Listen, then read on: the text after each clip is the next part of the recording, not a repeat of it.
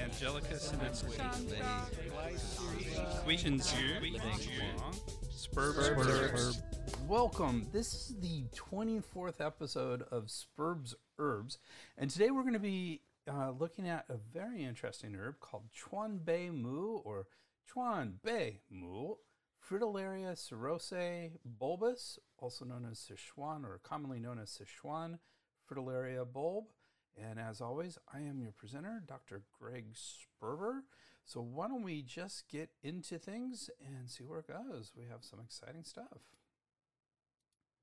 So today we are going to be talking about an important herb in Chinese medicine. It's not necessarily one of the most commonly used herbs in the pharmacopoeia, but it is important. Chuan Bei Mu is very useful herb for treating phlegm and heat in the lungs. But before we get to that, let's talk some more about how herbs are named as well as discuss an herbal legend about today's herb. So let's get going. And before we get into things, let's talk about uh, a little bit of business beforehand. If you are an acupuncturist, this podcast, as well as others, are approved for California Acupuncture Board continuing education units and National Certification Commission of Acupuncture and Oriental Medicine professional development activities at a reasonable cost. Please check us out at www.integrativemedicinecouncil.org. That's Integrative Medicine Council, C O U N C I L dot org. I have also written a couple of books. One is Integrative Pharmacology, combining modern pharmacology with integrative medicine. And the second one is Playing the Game, a step by step guide to accepting insurance as an acupuncturist. Both of these are available at the shop on www.spurbsherbs.com if you think either of those would be interesting for you. So, without further ado, let's get into today's podcast. So, way back in our third episode, 21 episodes ago, on Sha Ren or Amomi fructus, one of my all time favorite herbs, delicious by the way, we discussed biological taxonomy. We talked about species, genera, family, and all the way up to phyla, all everything, etc. And we talked about binomial nomenclature. So in this nomenclature, the genus is capitalized, followed by the lowercase species name, and both are written in italics. So that's when you see uh, Amomi fructus, as we have here on this page, if you're seeing it or in any of the herbs that we've discussed. We, we talk about it in these terms. This can be followed by more specific names about the part of the plant, and this is used a lot in herbology. So, for example, fructus or semen, which means fruit or seed, or specific subspecies or a cultivar. So, for example, the Latin name of our herb today is Fritillaria cirrhosae bulbus, which would be the part of that herb. The problem is more and more often as I discuss herbs, there's more info in this nomenclature, which is usually a name and sometimes an initial, which is usually not italicized and is in all capitals. For example, technically today's herb is Fritillaria cirrhosa, italicized, and then followed by non-italicized in capitals, D period Don. And I had no freaking clue what this means. Okay, I have some ideas, but let's find out what this is all about. Let's discuss that today because I'm, I I like I've seen it a lot. I want to know what I'm looking at. So let's do that. So generally, a third name after a binomial, binomial meaning two names, so a third name after two names, um, will refer to a subspecies and should have uh, the uh, the the uh, shortened version of sub SP period, so SUB SP period, meaning subspecies. Sometimes you might see, and it, it means it, I, I don't think we'll see it a lot in plant stuff. I, have, I haven't seen. I've seen some species, but I haven't seen SPSPP period, which just means multiple species. Um, it's a plural for the subspecies. Um, so that that will have a so it'll say something like you know uh, Fritillaria cirrhosa sub SP period, and then a, a, a, Latinized name of a subspecies under it. So that's that's where that would come in. A cultivar is usually in single in a single quote behind the the binomial. Um, and there is a difference between a cultivar and a subspecies, and we're not going to get into that today. We'll leave that for another day. And same, a variety is another sort of uh, uh, less than species. Uh, this is all hierarchical. And so you can have a variety, and that has the abbreviation VAR period. So you might see something like If it was a, a varietal of today's herb, it would be something like uh, Fritillaria cirrhosa var period, and then some other name.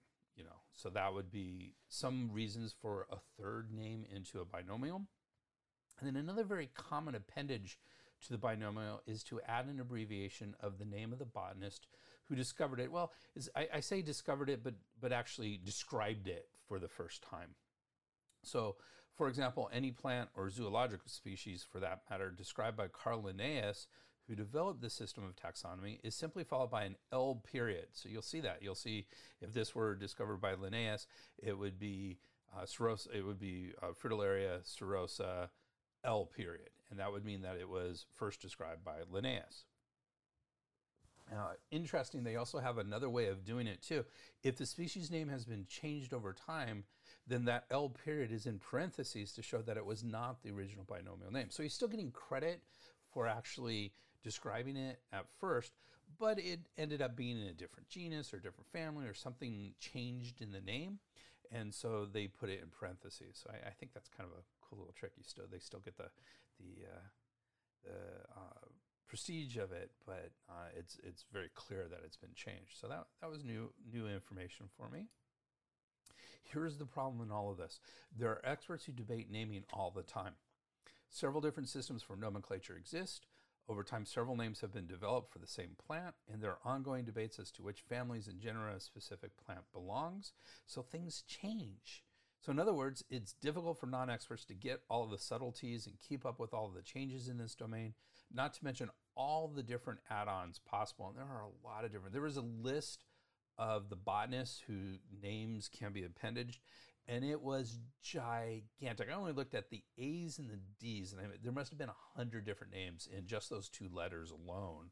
Um, so I wasn't going to go through the whole alphabet, but there's thousands of botanist names that can be attached to this. Having said all of this, this does help me understand some of the major aspects of this nomenclature. So let's apply it. So bringing this back to our herb today, uh, technically it's Fritillaria, as it's written in my book, Fritillaria cirrhosa bulbus D don, D period don. And the D period don are not italicized, everything else is italicized, and they're capitalized. So Fritillaria is the family, cirrhosa is the species, bulbus is the part of the plant. In this case, it's the bulb of the plant.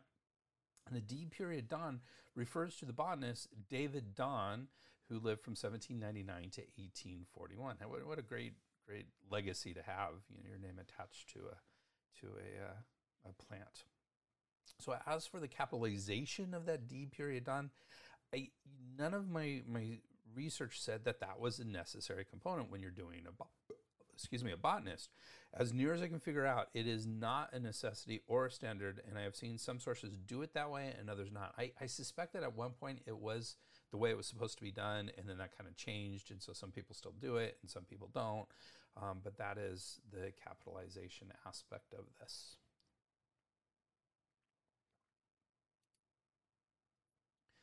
And that's it for a little something different today, just a little bit add on to the taxonomy that we did in episode three. Uh, and the reason why it's a little short is because we have a good herbal legend for Chuanbei Mu. Um, actually, I'm going to say it's it's it's an interesting, it's a fun herbal legend. I, I don't know if it really explains a ton about the herb, but let's get into it. This is from uh, a book called Chinese Herbal Legends by Jun Zhu, uh, written in 2006. So let's get into it. So once upon a time, there was a pregnant woman who had pulmonary tuberculosis. Because the woman was very weak, as soon as the baby was born, she fainted and the baby died. Exactly the same thing happened again one year later. Her husband and her parents in law were very upset. One day, a fortune teller was passing by their house gate, and the mother in law asked him to predict her daughter in law's future. He asked for her history and the old lady told him that her daughter in law had given birth to three babies, but they had all died shortly afterwards. Therefore, she was eager to know whether her daughter in law would successfully give birth to a fine baby or not. The fortune teller asked about the daughter's birthday and constellation. He said she was born at 7 p.m. in the year of Tiger. The tiger at 7 p.m. is usually very ferocious. The first baby was born in the year of sheep. the second in the year of dog, and the third in the year of pig. Sheep, dog, and pig are the tiger's favorite foods. Therefore, all these babies were eaten by their mother. The old lady could not believe this and said, Just because the tiger is a brutal animal doesn't mean the tiger will eat its own baby. Surely my daughter in law would absolutely not eat her own baby. The fortune teller answered, It is so destined. She has no choice. The lady then asked, Isn't there any way to save the next born baby? The teller reckoned, counting on his fingers. There's one way to save the next baby, but it is rather complicated.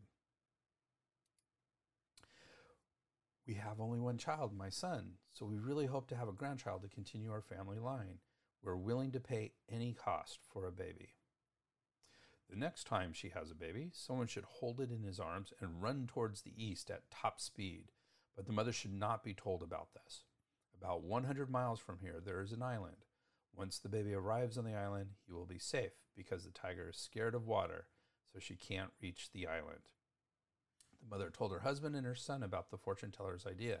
They all believed it would work. One year later, the law gave birth to another baby. As soon as the baby was born, the young woman again blacked out. The husband held the baby in his arm and ran towards the east, but only 10 miles away, the baby died. The whole family was deeply grieved and scarcely knew what to do. The next day, the fortune teller came again. The mother told him about the death of the baby. The fortune teller said, You carried the baby too slowly. I meant that you should run faster than the tiger. Only if the tiger cannot catch the baby will he be safe. Another year passed, and they expected another baby. The husband bought a strong stallion and was ready to take the new baby away as fast as possible. After the baby was born, the husband wrapped it in a red sheet, mounted on the horse, and raced off like a shooting star towards the east. After a hundred miles, they arrived at the shore of the East Sea and rowed in a fast boat to an island. Five days later, the husband returned from the island and said, The baby died three days after we landed on that island. Everyone was sorrowed when they heard. The old couple so longed for a grandchild, they wanted their son to divorce his wife and marry a woman who could give them a healthy baby. When she heard this, the daughter in law cried bitterly. While she was crying, a doctor came to their house and asked her, Why are you crying? What is your trouble? The daughter in law told the doctor everything. The doctor looked at her face for a while and said, You have a disease. I can cure it so that you can give birth to a healthy baby. The doctor assured them the fortune teller was totally wrong. You people should not believe him. Your daughter is not a tiger, but she has an illness in her lung, plus a weak body. She was exhausted by labor, so the baby couldn't live long. Also, she has insufficient blood in her liver. That's why she always faints after giving birth. I want her to take a certain medicinal herb for three months. If she does, she can successfully give birth to a healthy baby. The family decided to try the doctor's advice. From then on, the husband went to the mountain every day to get this special herb. After the, using the herb for three months, the daughter was pregnant again. Ten months later, she gave birth to a big baby. So I, I, just want to interject a little bit. This 10 months later, she gave birth to a big baby. That sounds like a long time because we think in nine months.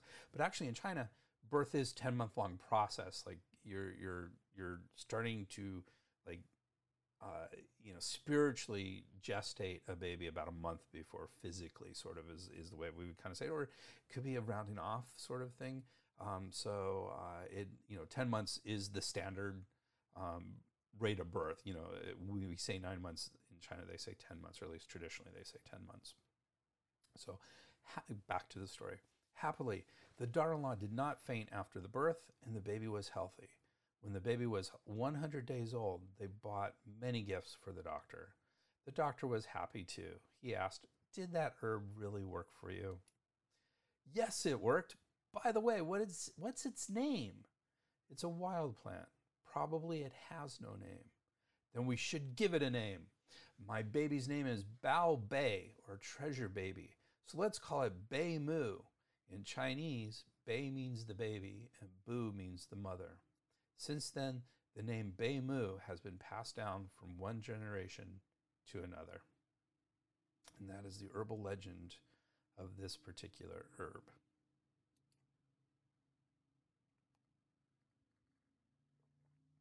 So let's get into some of the nitty gritty of this herb. That was I always enjoy those herbal legends. I, I learn a little bit about the herb in, in a slightly different way, so it's always fun to, to have those in these. So Chuan Bei Mu is from the family Liliaceae. We're going to talk about that in just a minute. And the species, as we mentioned already, is Fritillaria cirrhosa D. Don. And um, there are other species actually used for this particular herb, you know, the, the Chuan Bei Mu. Uh, and these other species include Fritillaria unibracteata, um, Xiao and K.C. Xia. So those are going to be the botanists. Now I know.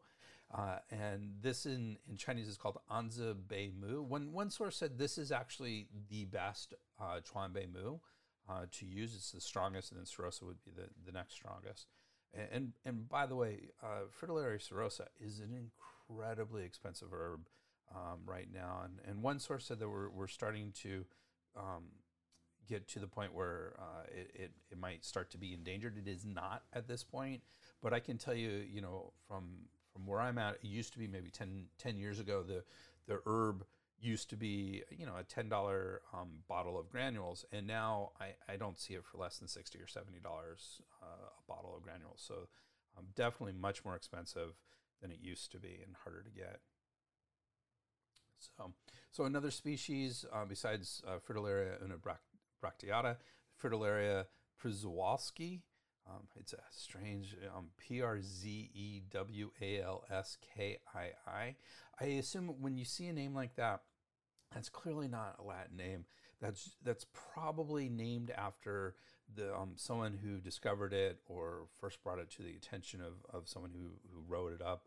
And so, um, I, and, and, then there are specific, again, I learned that in, in studying the taxonomy thing today. There are specific protocols on how you will change Latinized uh, someone a botanist uh, or, or, somebody's last name and uh, make it into a, a species name. So Fritillaria przewalski, Maxim. So again, Maxim is going to be the botanist here. And this in, in Chinese is called Gansu Beimu. And then another species is Fritillaria delavayi Franche. Franche is going to be the botanist. And this is known as um, Suo Sha Bei Mu. The medicinal herb, as we mentioned, medicinal part, as we mentioned, is the bulb. And the direct English translation of, of Chuan Bei Mu is shell mother from Sichuan. Chuan is, is short for Sichuan province.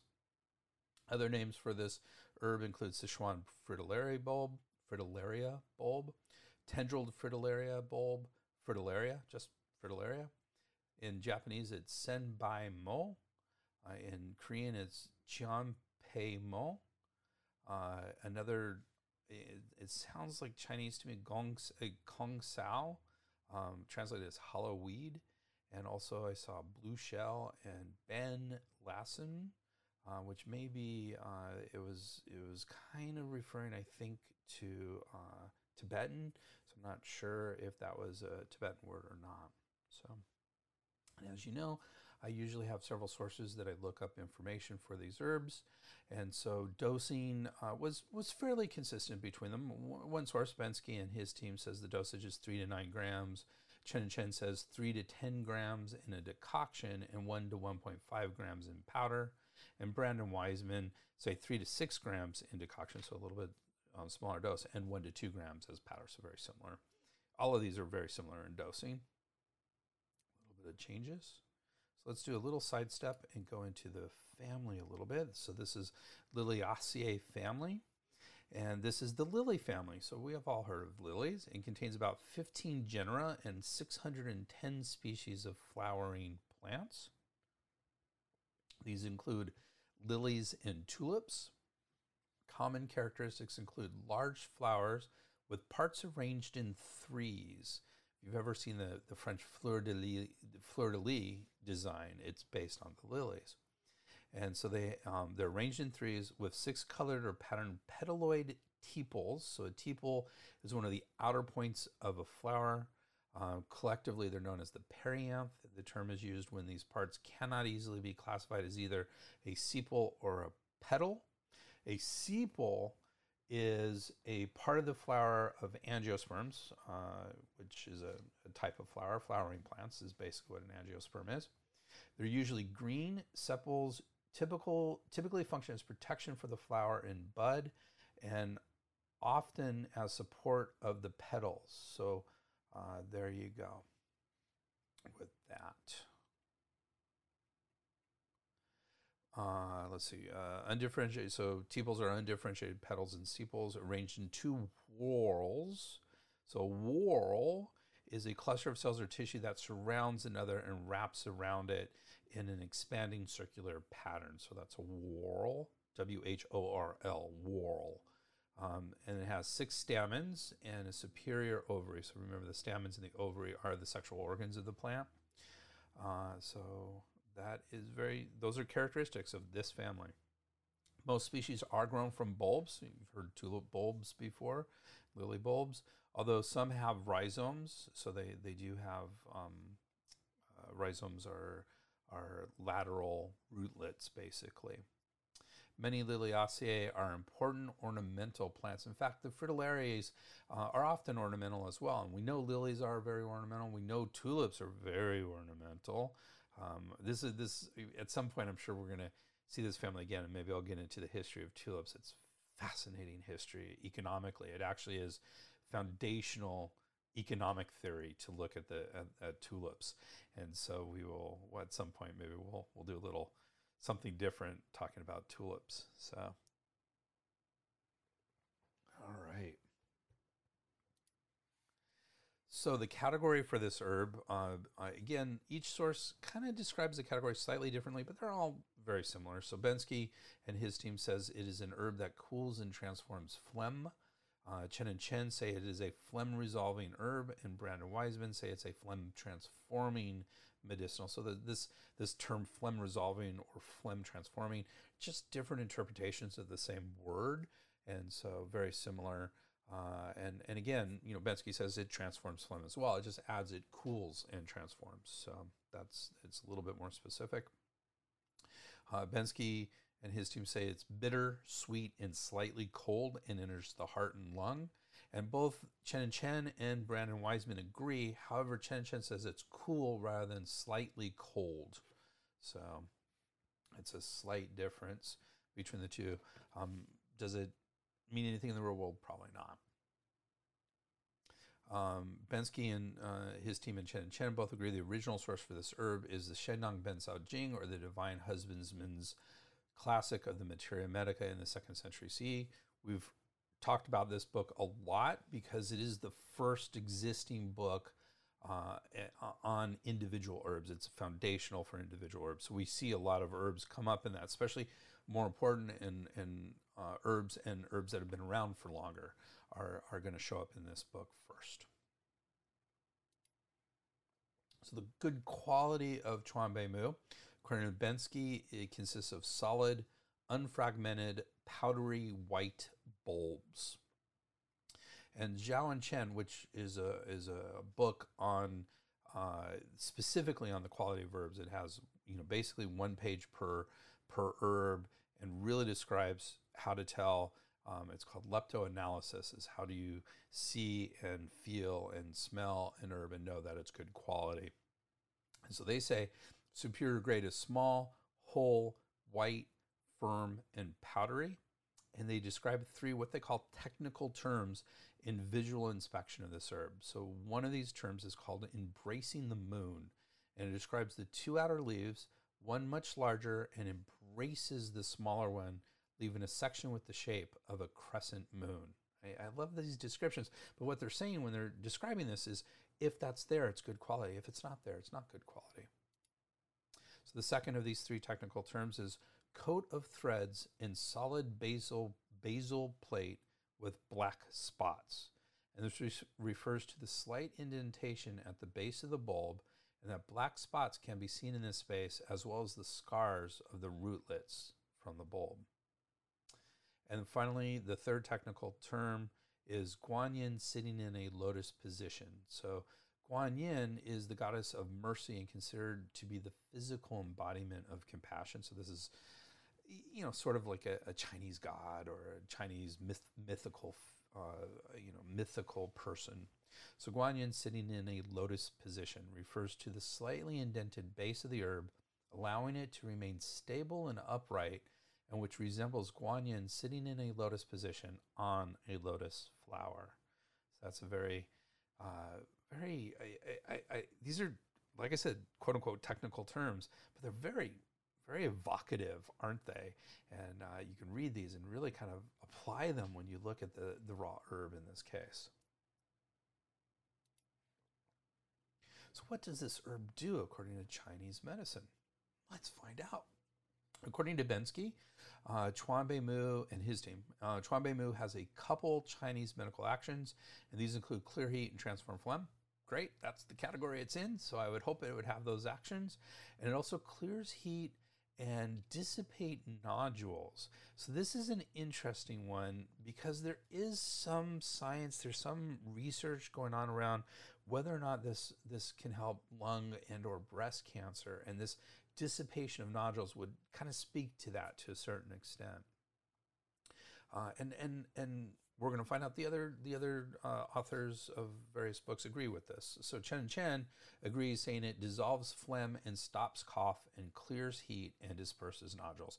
So again, it, it, almost exactly the same thing. It adds stops cough, but if we're transforming phlegm, and, and the thing that isn't being said here is usually from the lungs. So that makes sense that it would stop cough if it dissolves phlegm from the lungs. And uh, clears heat disperses nodules. So, you know, Bensky says dissipate nodules. Chen Chen says disperses nodules. Same, same, they're synonyms. So Brand and Wiseman similarly says clears heat transforms dampness moistens the lung and relieves cough and disperses phlegm and binds. So this adds it's it's very similar, but it adds some very interesting subtleties to this herb, which I think are very important. So first of all, it transforms dampness. So phlegm and dampness are, are related, and so um, generally, if you're transforming phlegm, you're affecting dampness. Um, phlegm is considered like a more extreme version of dampness, more solid version of dampness according to Chinese medicine. So that makes sense. That doesn't um, do a whole bunch. The moistens lungs and relieves cough is an interest. So we have relieves cough with Chen and Chen as well. So that's that's good. But the moistening of the lungs. So usually when we think of transforming phlegm and transforming dampness in the case of Brand and Wiseman, we think of drying something out. So the idea that this actually moistens the lung while kind of drying it out at the same time is really fascinating. Is one of the reasons why this is a really useful and interesting herb because it allows you to work on phlegm but not overly dry out the patient, um, which is one of the issues when you're transforming phlegm. So it's a really useful herb in that in this context. And it also says it binds, which is interesting. So I think in this case, what they're talking about is it, it binds the lung qi so you don't dissipate the lung qi, which again is going to be a very beneficial quality because, again, if you're resolving, dispersing, and transforming phlegm, you're often also dispersing lung qi at the same time. So this binding function, I think, is really useful.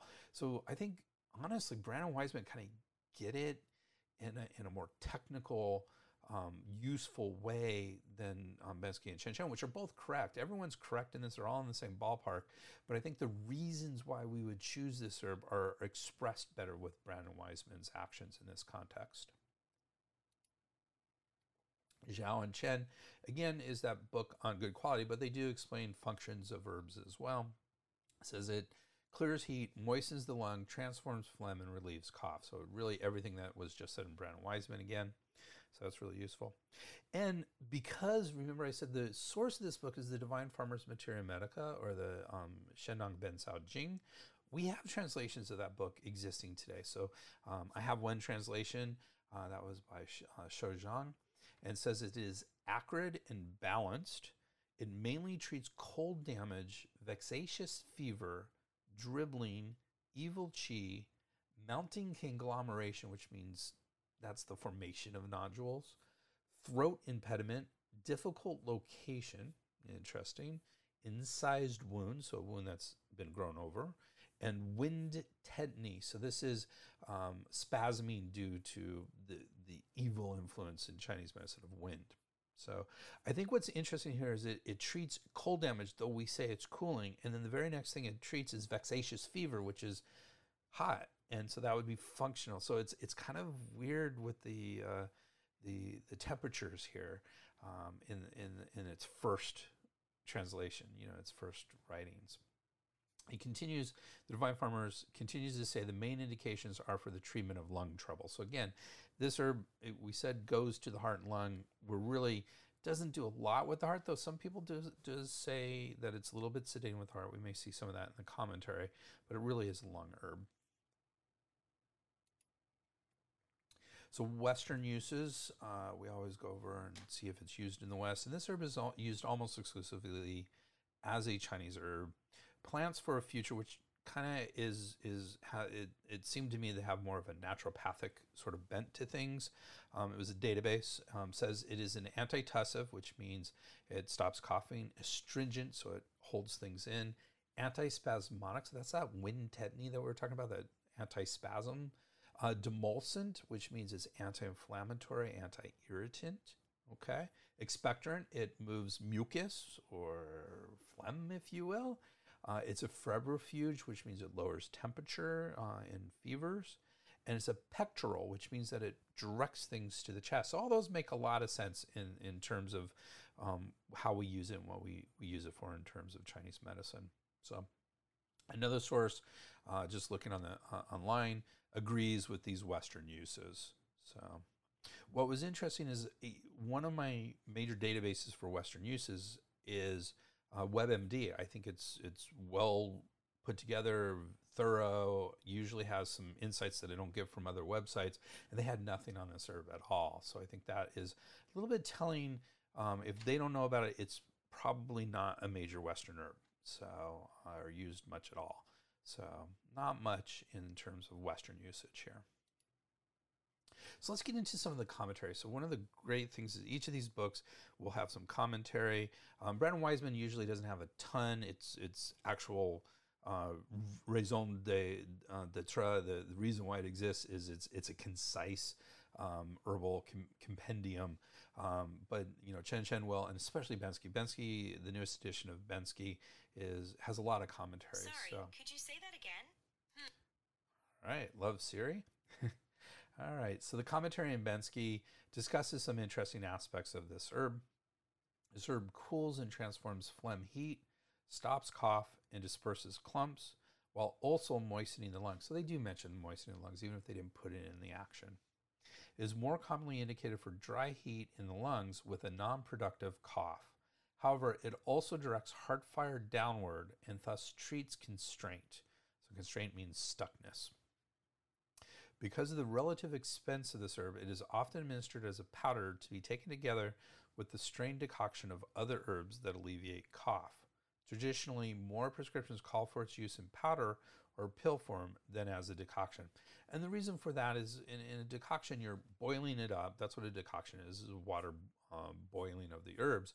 And then you're discarding, you're, you're squeezing out whatever you can, and then you're discarding the herb. For very expensive herbs, um, this is one of them. Another one is treated like this a lot is ginseng. You don't decoct it because it's sort of a waste of the herb. You just powder it up and, and use it whole. Um, and so, uh, or in the case of ginseng, sometimes you'll put it in a tea, and then when you're done drinking the tea, you'll eat the the leftover ginseng in the tea. Uh, and uh, it's got that uh, ginseng has, is is great. I've done that many many times, and it has that sort of very pleasant herbal taste, uh, which you know a lot of herbs aren't that pleasant. So, so preparations of this herb uh, include, although there are recorded instances of preparing this herb with Zingiberis rhizomatis succus, uh, which is uh, jiang zhi, jiang or dry frying it with bran, fu chao. For example, in the Grand Materia Medica, at the present time, it is generally prescribed in its unprepared form for decoction. As a pill, it is usually combined with honey. So, honey pills are very commonly used in Chinese medicine. So, this makes sense. So, again, there are different preparations, but we don't use them. It's too expensive of an herb and it works very well on its own. It doesn't need a lot of preparation or what we call zhi in Chinese uh, thinking. So So let's compare this herb with some other herbs. The, the herb is often compared with Zhe Beimu as opposed to Chuan Beimu. This is Zhe Z-H-E Beimu, which is Fritillaria thunbergi bulbus. So it's still bulbus. Instead of cirrhosa, the species cirrhosa, it's the species thunbergi. So very, very common. They're, they're often used uh, interchangeably, though there's differences in how they're used. And in fact, the term Beimu, just generally Beimu, was used without differentiating between these two herbs until the 17th century. So only in the last few hundred years do we actually um, start to differentiate between Chuan Beimu and Zhe Beimu. So very similar in, in how they work.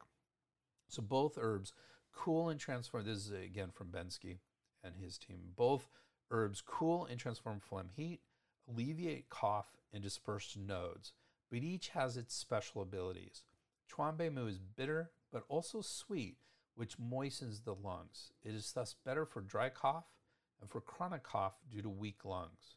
However, it is not as effective as, as Zhebei Mu in cooling heat and dispersing clumps.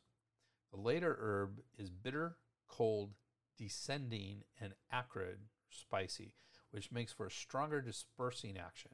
It is thus used more frequently for externally contracted cough where the phlegm is thick, yellow, and difficult to expectorate It is also usually preferred for swellings, nodes, lumps, and abscesses. Omissions from the Grand Materia Medica notes, this is a, uh, a, book, a textbook, Zhebeimu is preferred whenever toxicity is involved due to its bitterness and thus its greater ability to resolve toxicity. So there are differences between these two, but for most of history, they've been used interchangeably. Also, according to a translation of Treasury of Words on the Materia Medica in, in Bensky et al.'s book, it can also be used as a substitute for Pinellia rhizoma preparatum or Zhi Sha in two cured decoction or urchin tong. So two cured decoction is a very important foundational um, formula to tonify the lungs, eliminate phlegm, harmonize the middle, and direct fire downward. So very interesting substitution. However, Wang Jin Wang Ji, who's a, a, famous doctor as well, warns that substituting Chuan Beimu for Zhi cannot be done indiscriminately. In his thoroughly revised Materia Medica, as translated by Bensky and his team again, it states, they say Zhi is acrid and toxic, and one should substitute Chuan Mu. Do they not know that Chuan Mu is cold, moist, and mainly for lung patients with dry phlegm? Whereas Zhi is warm, drying, and mainly used for spleen patients with damp phlegm. How could they be used interchangeably? So there you go, a little bit of pros and cons there. Finally, uh, Chen and Chen compares this herb to with Mai Men Dong or Ophiopogonis radix, saying they both moisten the lung and arrest cough. Chuanbeimu is best for dispersing stagnation in the lung that manifests as in as a in cough with sputum, manifests as a cough with sputum. Mai Men Dong more strongly nourishes lung yin and clears heat. So um, if you're really dry, you're you're going to want to go with the Mai Men Dong. Um, if you're more stagnant and that have that cough and sputum, you're going to want to go with Trombe Mu. Okay. Let's talk about using this in different combinations. So with other herbs. So with Anemarrhena rhizoma or Zhi again, a very important herb in Chinese medicine. Uh, and this again is from Bensky and his team. The action of Zhi is not limited to the lungs, but cools and tonifies the yin of the kidneys and stomach as well. Because this pair of herbs emphasizes cooling and moistening over the transformation of phlegm, it is best suited for the heat from deficiency associated with lung consumption disorder leading to cough with scanty sputum. So lung consumption disorder is tuberculosis. That's that's uh, it's uh, translation uh, into that, and consumption in the West actually means tuberculosis as well. It is not so cloying that it generates additional phlegm, nor is it so bitter and cold that it will further injure the yin. This combination addresses four different aspects of the condition simultaneously deficiency, heat, phlegm, and dryness. Sounds like a really powerful combination to me. Another herb that's often paired with this is uh, Armeniacae semen or Xingren. Uh, and so that is a good combination. The bitterness of Xingren directs rebellious qi downward, while its gentle warmth, warmth disperses constraint and stagnation. Its focus is thus on restoring the descent of lung qi, which will thereby alleviate the wheezing and cough. When used together, Xingren acts primarily on the qi, Chuanbei Mu on the phlegm. The joining of warmth and coolness results in a harmonious quality that is further benefited by the moistening qualities of each of the constituent herbs. This pair is frequently prescribed for a variety of respiratory conditions wheezing and cough from externally contracted lung disorders, long term non productive cough from lung deficiency disorders, and coughing of thick yellow sputum due to phlegm fire constraint. So that's another really great combination with this herb. So what's in Chuanbei Mu? So this herb contains many alkaloids such as chinpeimin, sonpeimin, um, piamine. I'm going to say chinpiamine and sonpiamine. Fritamine, so that has that fritillaria in there. As soon as you see that sort of thing, like a combination of plant, I think it's an important aspect of it. Cypamine and uh, p-imosine, which is potentially cytotoxic. Um, several of these I saw in a study are cytotoxic. Cytotoxicity uh, is indicative that it might be helpful in cancer treatments. So, uh, cytotoxic means it, it, it damages cells. And usually, when we use that word cytotoxic, we, we mean cancer cells rather than just willy nilly any cell. Um, so, those were all from Bensky et al. Chen and Chen add in, uh, had several of those as well, and adds in um, Bay lupiamine. So again, it has that word bay in it, so um, probably important. Minpeamine, verticine, which is also potentially cytotoxic. Uh, verticinin, so we had verticine and verticinin, and fritillarin, um, fritillarin. So again, probably specific to this, to this uh, genus. Um, Shao, which was a uh, uh, another source uh, of a paper, adds um, verticinone. So again, we already mentioned verticinine, and now it's verticinone, uh, which is potentially cytotoxic. Isoverticine, which means it's it's like verticine, but it's in a different conformation. Um, EB iodine, oh, eBay edine, eBay eating, eBay idinone, eBay inanine. So those are all that complicated thing I stumbled on first. And then finally, impure, uh, imperia, imperialine, which is also potentially cytotoxic. So, I, you know, I, I don't think any of these are super interesting, and I'm just listing them. And so we're going to move on from there. So let's talk about some of the science behind this herb. Uh, Chen Chen says it's used as an antitussive, again, um, stops coughing, expectorant, pulls out phlegm and mucus, mild antihypertensive, so it actually helps with, with blood pressure, but mildly. It's not one of the herbs we think of initially for, for blood pressure. It says it's spasmolytic, which means it helps spasms. It, it lytic means it splits, so it splits spasms, and, and what we mean is that it, it reduces spasms. And muscle relaxant effects, which would be the same, basically a synonym of spasmolytic, um, or very similar to it. So it, it helps relax his muscles. That's an interesting effect of this herb. There were some smaller studies that showed it is useful for treating whooping cough and chapped nipples in combination with other herbs. Uh, if you're not familiar with chapped nipples, that's usually uh, during lactation, uh, sort of thing. And I, am not getting into all the different herbs and stuff. It's just an interesting thing. And and whooping cough makes a bit of sense given its functions. The the chapped nipples okay. I, I, it's moistening. I can see that, but I'm not sure other functions really fit in with that. But again, it wasn't the only herb that treated that. There were other herbs too. There was an in vitro study, um, which means that it was actually in in um, glass. So it was, uh, you know, you have to take it with a grain of salt. It may or may not apply to humans. It showed it could be helpful in suppressing growth in lung cancer, which again is interesting. Is one of those functions of this of this herb is that lung functions. Um, I, I, I always, when I'm studying the science, I always look for systematic reviews. Um, if I'm not commenting on any systematic reviews, I'll usually say a systematic review says. Um, then I, I, didn't find much. I, I, I, found one that I thought was relatively poor quality and, and not well done and didn't really add anything into this conversation. Um, but I always check like the Cochrane database, which is, is an important database for systematic reviews, and didn't find anything there. Again, this is an important herb in Chinese medicine, but it's not one of the most commonly herbs. I, I, it's up there. You know, I would put in the top 50 herbs uh, and, and put that in context. You know, for our board exams, we usually need to learn anywhere from about 300 to 400 herbs in order to pass our board. So top 50 is fairly significant, um, but it isn't well known outside of Chinese medicine. It's not used, uh, at least as far as I could tell, much at all in, in other uh, herbal traditions. And so, not usually when that's the case, it's not studied as well. It's not as well known, it's not studied as well. So, we don't have those systematic reviews to look at.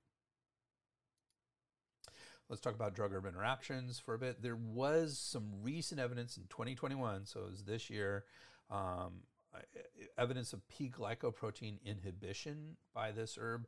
P glycoprotein is a top target of, of drug herb interaction research and is indicative of potential interactions. When I teach about drug herb interactions, I look for four different things, uh, and P glycoprotein is one of those, and, and other what are known as transport proteins is one of those, those things that we look at. So there is some potential for drug interactions. I don't think it's major. Uh, of the four, this is probably the least indicative of, of major issues with interactions. So I'm not horribly worried about it. But it is something to be know to know about, and as it becomes more studied, we might find other potential interaction issues. And so, throwing that into the mix, now you have two or three, then we become a little bit more worried about interactions. Having said all that, Gardner and McGuffin, who do the um, edit the American Herbal Production Association's herbal safety manual. Um, so whenever we're looking for safety issues, this is very thorough, well, um, researched. Um, it's getting, you know, it's eight years old, um, so it's getting a little bit older, but still relatively recent. Uh, and I like them. They really help with safety aspects of herbs, and they, uh, they they both say this does not list any. They they don't list any interactions. Instead, is it is an interaction class A, uh, meaning that there are no expected clinically relevant interactions. So it's about as safe, according to them, as it can be with drug herb interactions. Like I said, this this last thing just came out this year, so it's brand new. I think the evidence is still a little weak. It was all in vitro, not in humans, and I think there's a lot more that we need to do before we actually can say there is a P glycoprotein inhibition going on here. But it's pointing in that direction. It's good for us to be aware of it. But I'm not worried about drug interactions in this in this herb uh, at this point. So, what are some concerns about this herb? Well, let's find out. So, according to several sources, traditionally this herb should not be combined, and, and the sort of technical translation is is incompatible with Aconitum radix preparata or Zhi Chuan Wu, other aconite herbs, and Gentiana macrocephalae radix or Qin Jiao. This is traditional I saw those in the Shennong Ben Cao Jing and was mentioned in every other source as well. This particular one was from Bensky. Uh, and um, I'm, I'm a little curious because they say Aconite radix preparata, Zhi Chuan Wu, and other aconite herbs. There are several different aconite herbs, and the most commonly used one of those is Fu Zi.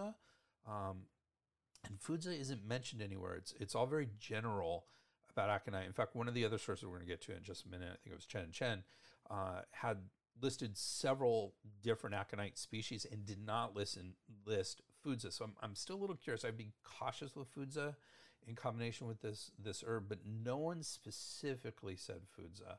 Um, so it's an interesting uh, thing. But other aconites definitely concern. So according again from Bensky, translated by Bensky, according to harm and benefit in the Materia Medica, Phlegm obstruction resulting from wind, cold, or dampness should not be treated with Fritillaria, Fritillaria cirrhosa bulbus or Chuanbei Mu. Hence the adage that it can enter the lungs to treat dryness, but is disagreeable to spleen patients. And the reason for that, spleen likes to be warm, and this herb, is cooling. In fact, one of the fascinating things about this herb is it cools and transforms phlegm. There's not a whole bunch of herbs that do that, and this does it particularly well. A lot of the herbs that transform phlegm are warming and transform phlegm, and so that makes this herb that much more useful. But we have to be careful with patients who have damage to their spleen. And when I say that, it could mean physical damage, but really we're talking about the, you know, the, the functional damage from a Chinese medical point of view. They also say it is unsuitable for problems associated with cold phlegm or damp phlegm. So that cold phlegm makes sense. You don't want to add cold to cold phlegm. It just makes it more difficult to deal with. Or damp phlegm. And, and the reason why damp phlegm is an issue is because dampness is caused by spleen issues. And so this isn't good with spleen issues. So that's why you wouldn't want to necessarily use it with damp phlegm. And Chen Chen agrees with all of these concerns. They have them all listed very similarly um, as well. Brand and Wiseman also discusses the incompatibilities with aconite herbs. So again, specifically, aconite is is incompatible with this herb. As far as safety is concerned, that Gardner McGuffin, that American Herbal Producers Association safety book states this herb is a safety class one herb which means it is, it is an herb that can be safely consumed when used appropriately. So that's again, it's 1A, it's one in the safety class, it's A in the in the interaction class. Those are the highest ratings the book gets. It doesn't mean there there won't find something in the future, but as of right now, given the the the research that we know and what we know about this herb, it is a safe herb. We don't have to worry about toxicity. We don't have to worry about drug herb interactions. And that's it for our herb chuan mood today. I appreciate it. I want to tell you, I want to start setting up our next episode. we will be exploring another fascinating herb or formula in our next episode. But what's interesting about it is it's our 25th episode. And I have been wanting to have a discussion of qi for a while now. I've been wanting to talk about it and give some insight because qi underlines everything in Chinese medicine. And yet I think most people don't get it. Um, I used to teach the very first class in the in the in the Chinese medical program, and Qi always was came up. It was about half a class of a lecture, and I would always say to them, "You're gonna, I'm gonna teach you about Qi right now, and um, you're gonna learn about Qi, and you're gonna understand aspects of Qi, but you're gonna spend the rest of your life, your professional career, truly understanding what Qi is." And so, anything you've heard about Qi is not true um, it's different and it's always your understanding of it changes. It's not that your understanding changes it just it gets more in depth and more understanding and more aspects of it. So it's an interesting thing. Um, so I, have been wanting to have this and so the 25th episode seems like a great milestone to have this conversation this discussion. I did discard, start to discuss qi in episode 21 about the foundational formula siwu tang or four substances decoction. But I got sidetracked into a discussion of skeptics. I was going like, okay, well, if I'm going to talk about chi, let me talk about skeptics of chi before I actually talk about chi, so I can kind of address some of those those skepticisms. Um, but so, but I never the, my my whole thing on skepticism got too big, so I wasn't able to, to talk about chi at all. So that's good. I, I I'm like, well, making a milestone. 25th episode seems like a great milestone for it. But the reason why I'm bringing up this episode 21, if you haven't heard it, you might want to go back listen to. It's a great episode to listen to before our next episode on Qi. So you can kind of get the skeptics all, all in line as we, we get in this. And I will probably start the conversation on our next episode by saying something like, I'm going to talk about Qi, but I'm still on the path and my understanding of Qi isn't complete and probably never will be. So take that with a grain of salt. We'll go from there. So that's all exciting on our next episode of Sperbs Herbs. So far for today, I would really like to thank you for hanging in there. Really appreciate you hanging in on this on this herb. I like Chuan Bei Mu a lot. I probably don't use it as often as I would more because of the cost than anything else. I've had it prescribed to me. I think it's a wonderful herb. I've used it. I think it, it's a fantastic herb. And hopefully now you know uh, a lot more about it and we'll be more open to using it as well uh, with your Chinese formulations if you do that, or uh, if not, you at least understand this herb very well. So thank you again for hanging in there. Just a reminder, if you when you buy from Amazon, please use the banner ad on our homepage at sperbsherbs.com. And if you like this podcast, please do us a big favor. Give us a five-star rating in your favorite podcast app. That is the best thank you you can get for us. That allows us to grow and be uh, uh, get more people listening to this and learning about how to how to learn about herbs and, and helping themselves and and uh, helping others. So if you could help us with that prospect, we would be very thankful. And the, and the best way you can do that is a nice five star rating. So thank you. And as always, you can get in touch with me at Dr. Greg at sperbsherbs.com. Uh, so S P E R B S H E R B S.com or our website, www.sperbsherbs.com. So I'm happy to answer any questions. I always usually say if you email me and I don't get back to you right away, email me again. I always I, I get busy. I read it. I'm like I tend to get back to you, and then I get busy and I forget about it. And then the second time you write me, I'm like, oh, I screwed up. It's my fault. I'm going to send you right back. I don't feel like you're pressuring or anything like that. So don't don't hesitate. You shouldn't have to write a second email. I just know how I am, so I'm I'm letting you know. But really appreciate you guys listening. Thank you very much. As always, I have a, a extensive bibliography, and you can always find that at sperbsherbs.com as well if you want to learn more about where I learned about it. Plus, I'm also going to give a little bonus. If you go to the Sperbs Herbs for this episode, there is a very interesting recipe for a uh, a uh, traditional, uh, a very traditional uh, formula. It's not formula. It's it's sort of a uh, it's a recipe really. It's a it's a food recipe for lung and coffee and stuff like that. And it's it's poached pears with this herb. So it's a fantastic um, sort of traditional way to kind of treat colds on your own, and especially with phlegm uh, at, at home. So I, will be doing a link. I found that in my research, and I'm going to be doing a link for that at sperbsherbs.com. So you can always look at that as well. So go to our website and learn even more. There's a bonus. All right. Thank you guys. Have a good one.